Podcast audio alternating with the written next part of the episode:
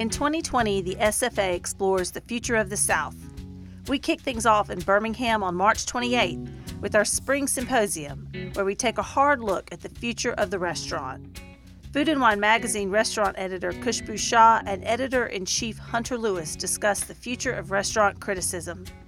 SFA professor Catarina Passidomo examines restaurants as doorsteps to culture. We screen a new film that profiles Rodney Scott and Roscoe Hall in 21st century barbecue legacies. And Chef John Hall hails Birmingham as a bold American food city. Tickets, priced at $150, are available online now at southernfoodways.org. We invite you to join us on March 28th. By now, you've heard about Southern whiskey distillers from Texas to South Carolina who make small batch bourbon with heritage corn. And if you haven't heard the good news, I know I kind of sound like a preacher.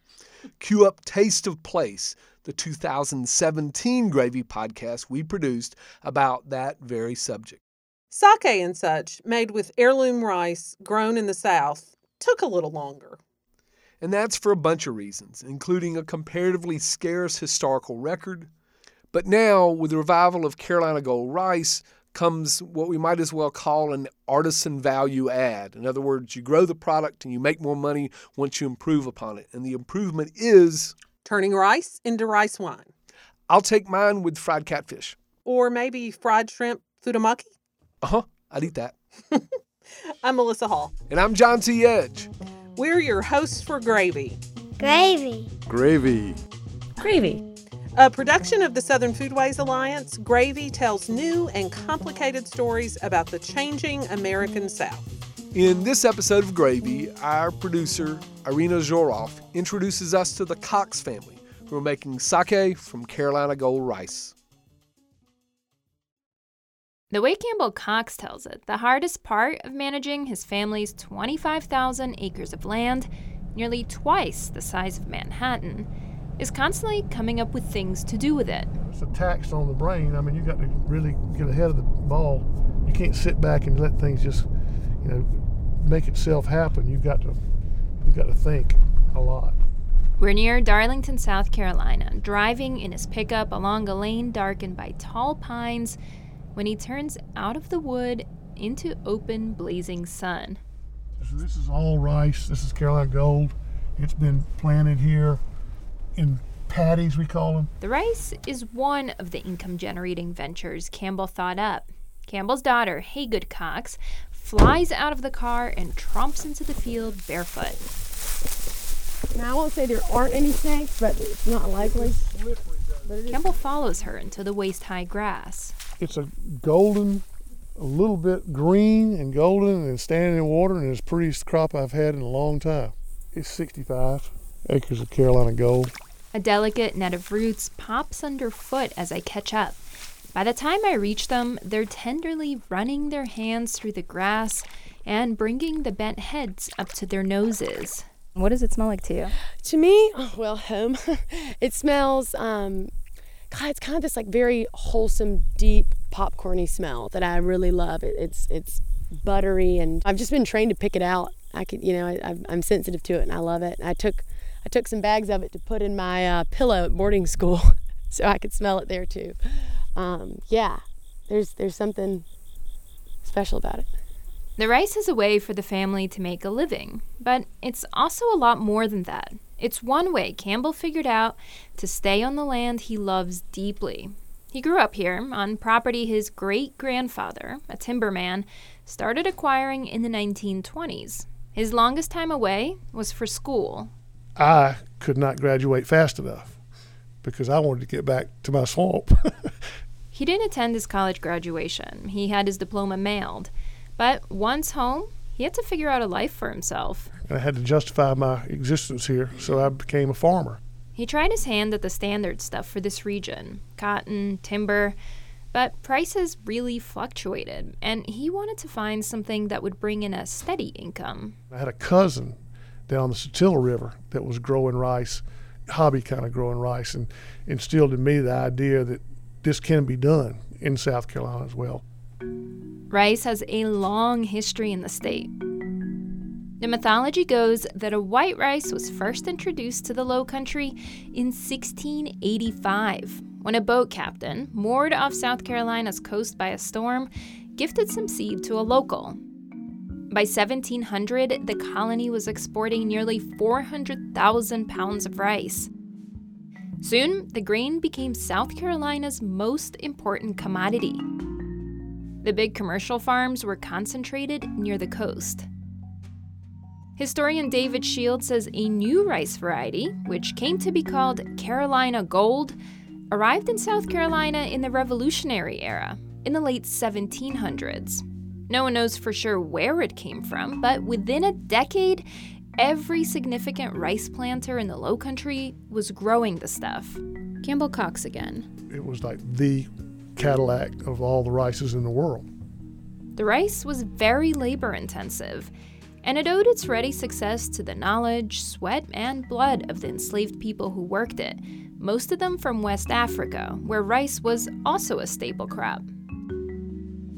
The Civil War eliminated free labor, a few large hurricanes destroyed infrastructure, rice growing evolved and moved to Arkansas, to Texas, and the Mississippi Delta.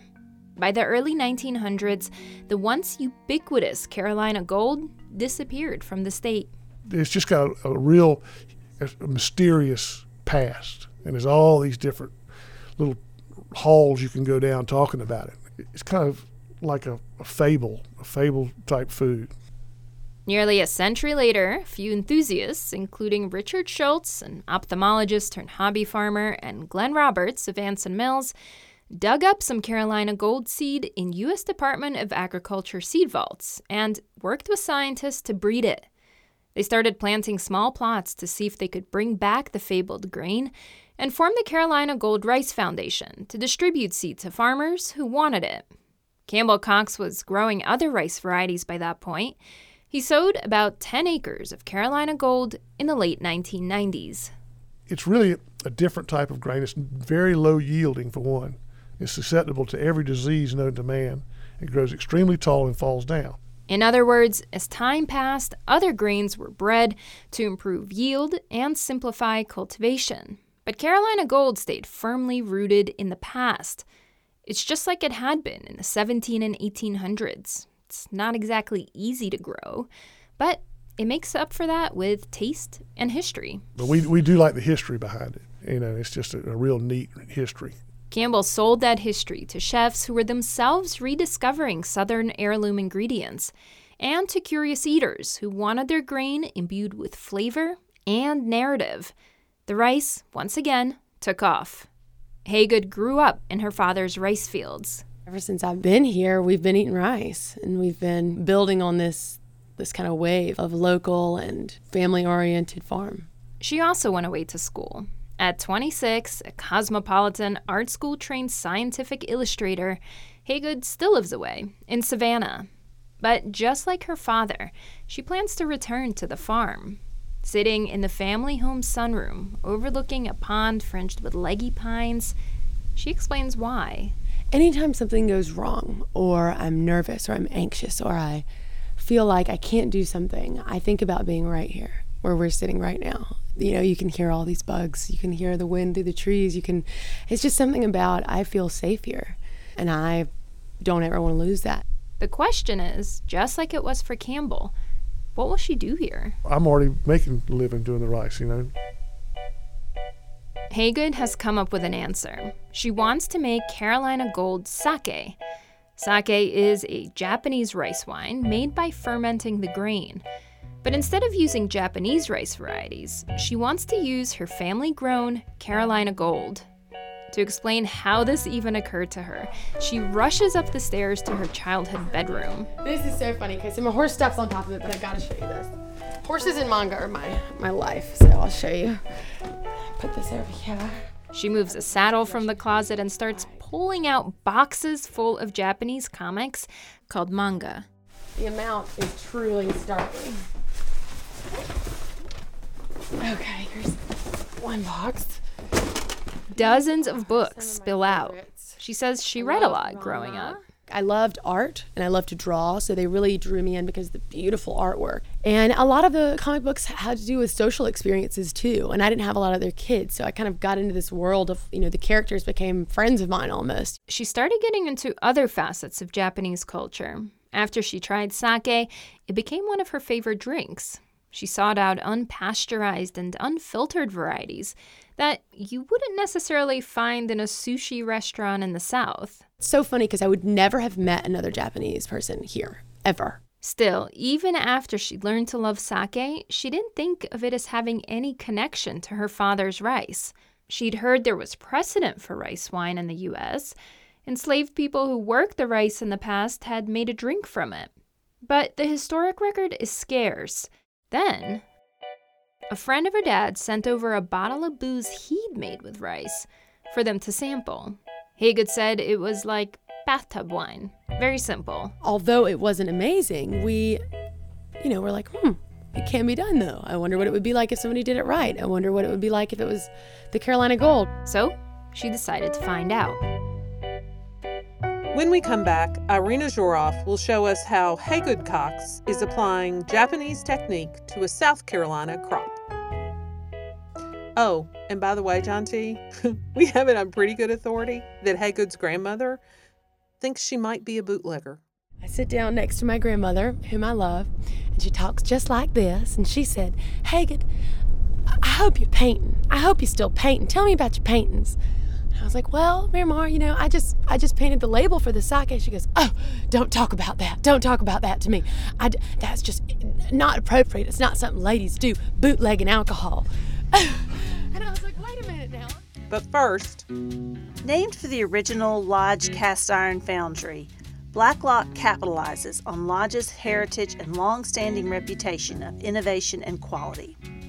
Blacklock cookware models the thin, lightweight design of historic cast iron and celebrates the latest Lodge advancement, a triple season finish. This process gets you natural nonstick finish right out of the box, and those three layers of seasoning enhance the great flavor Lodge cast iron is known for. Each piece heats up and cools down fast for everyday cooking. Cleanup is even easier. As Lodge introduces Blacklock cast iron cookware, the beloved South Pittsburg, Tennessee company leverages its past to look toward the future, toward what we can cook together. You may find Blacklock cookware online at blacklockfoundry.com. For Lodge Cast Iron's support of the Southern Foodways Alliance and all of our work, including this podcast, we thank them. Campbell grows a handful of rice varieties, but Hagood knew from the start she wanted to make sake with a Carolina Gold. I knew from what Dad had done, Carolina Gold is the word, the zing word. Hagood figured the rice had built in marketing appeal. The same people who ordered Hoppin' John made with Carolina Gold at white tablecloth restaurants in cities like Charleston and Savannah would clamor to drink her sake. I guess that's 50% of it. The other 50% is much more scientific. Carolina Gold is a shorter grain. Uh, it is a starchier grain, and it has more of what we call a shinpaku, which in Japanese terms is the starch center or heart. She made the first batches in her kitchen. Sake is brewed like beer. It's a multi step, pretty precise process. My kitchen looked like a laboratory. First, you have to mill down the rice grains. The rice is soaked, then steamed. Some of it is used to make koji, which is basically rice with a specific kind of mold growing on it. Then you make a yeast starter. Finally, the starter, koji, rice, and water are all combined and allowed to ferment. I tasted it every day. Like before it was even ready. I tasted it when it was still like no alcohol yet. I tasted it like twice a day probably just because I was so excited. When she finally pressed and sampled the final product, it passed muster. Let me see really quick if I have. I might have a bottle. Hagood again rushes off, this time to the basement, and re emerges a couple of minutes later with an indigo glass bottle. Let's see what we got. It's from the last batch she made about six months ago, and she's worried it's turned. Hasn't oxidized. That's good. Here. It's good.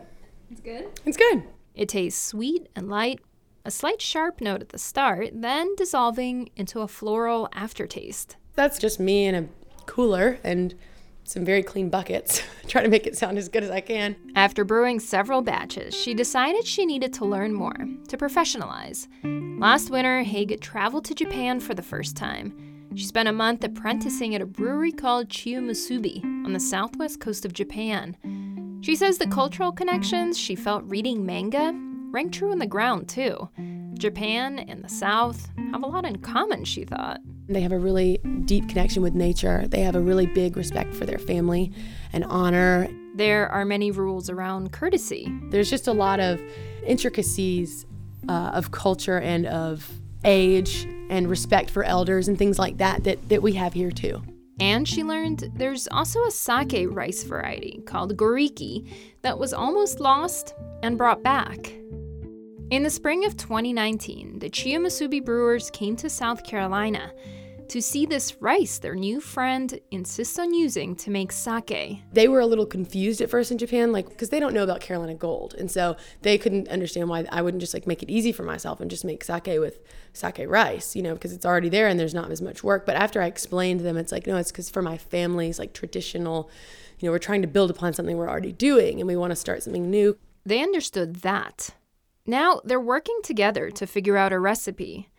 Hagood sent over 1,000 pounds of Carolina Gold to Japan. The rice is more brittle than Japanese varieties and breaks during milling, which the Chiyomusubi brewers say is a problem. But they're trying it anyway. This fall and winter, they split the rice Hagood sent into three batches and tried three different recipes. While it brews, Hagood waits are you nervous at all to try the stuff that they're oh making? Horrifically nervous. Absolutely like soul crushingly nervous just because I've put so much into it and I've had so many people tell me that's silly. Why would you try to use Carolina Gold? Why don't you just use Yamadanishiki? Why are you trying to like change a good thing that's already good? Japan's already mastered it in this way. And, you know, I feel like people could have said that about a million things. Fashion changes, food changes. I think that that integrating stuff and mixing it up can be really beneficial. It doesn't have to be perfect classic sake for me to be happy. I just want it to be something people enjoy drinking. The novelty, even of Carolina Gold rice, will wear off, she understands. A good story can only take you so far. So, the sake needs to hold its own, she says. Campbell is cheerleading for his daughter and crossing his fingers, too. He says he'd be disappointed if no one came forward to continue the family's work on the farm. Well, I've worked hard. You know, we've, I've been farming for 38 years now, and um, yeah, I'm very, very happy that Hagood's doing this. Campbell and Hagood's admiration for each other is palpable. At one point, Meredith Coxe, Hagood's mother and Campbell's wife, actually makes fun of their mutual reverence by mimicking it with pretend prostrations. But they're different in a lot of ways too. For example, Campbell's favorite drink? Um, um, beer. Anheuser-Busch, because it's brewed with rice. Bud Light and Bud are the only two beers that are brewed with rice. Also, Campbell is happy to stay on the farm pretty much always. Hagood loves the farm, but she also likes to get out, socialize, see the world. She's hoping Carolina Gold Sake will let her do both. Just want to find the right way to do it. Um, I want to f- have a family and get married and have kids, and so finding a balance between that and this is is going to be interesting. But you know, my dad did it, and I, I know it's possible to do. In the rice field, before we get back in the car, she inhales the rice's aroma one more time. I love them, love them, love them. I feel like I'm in a big old footprint of my dad's, kind of. You know, I feel um, I feel excited about the future and, and what what I could be looking forward to. She's heading back to Savannah that night, but maybe not for long.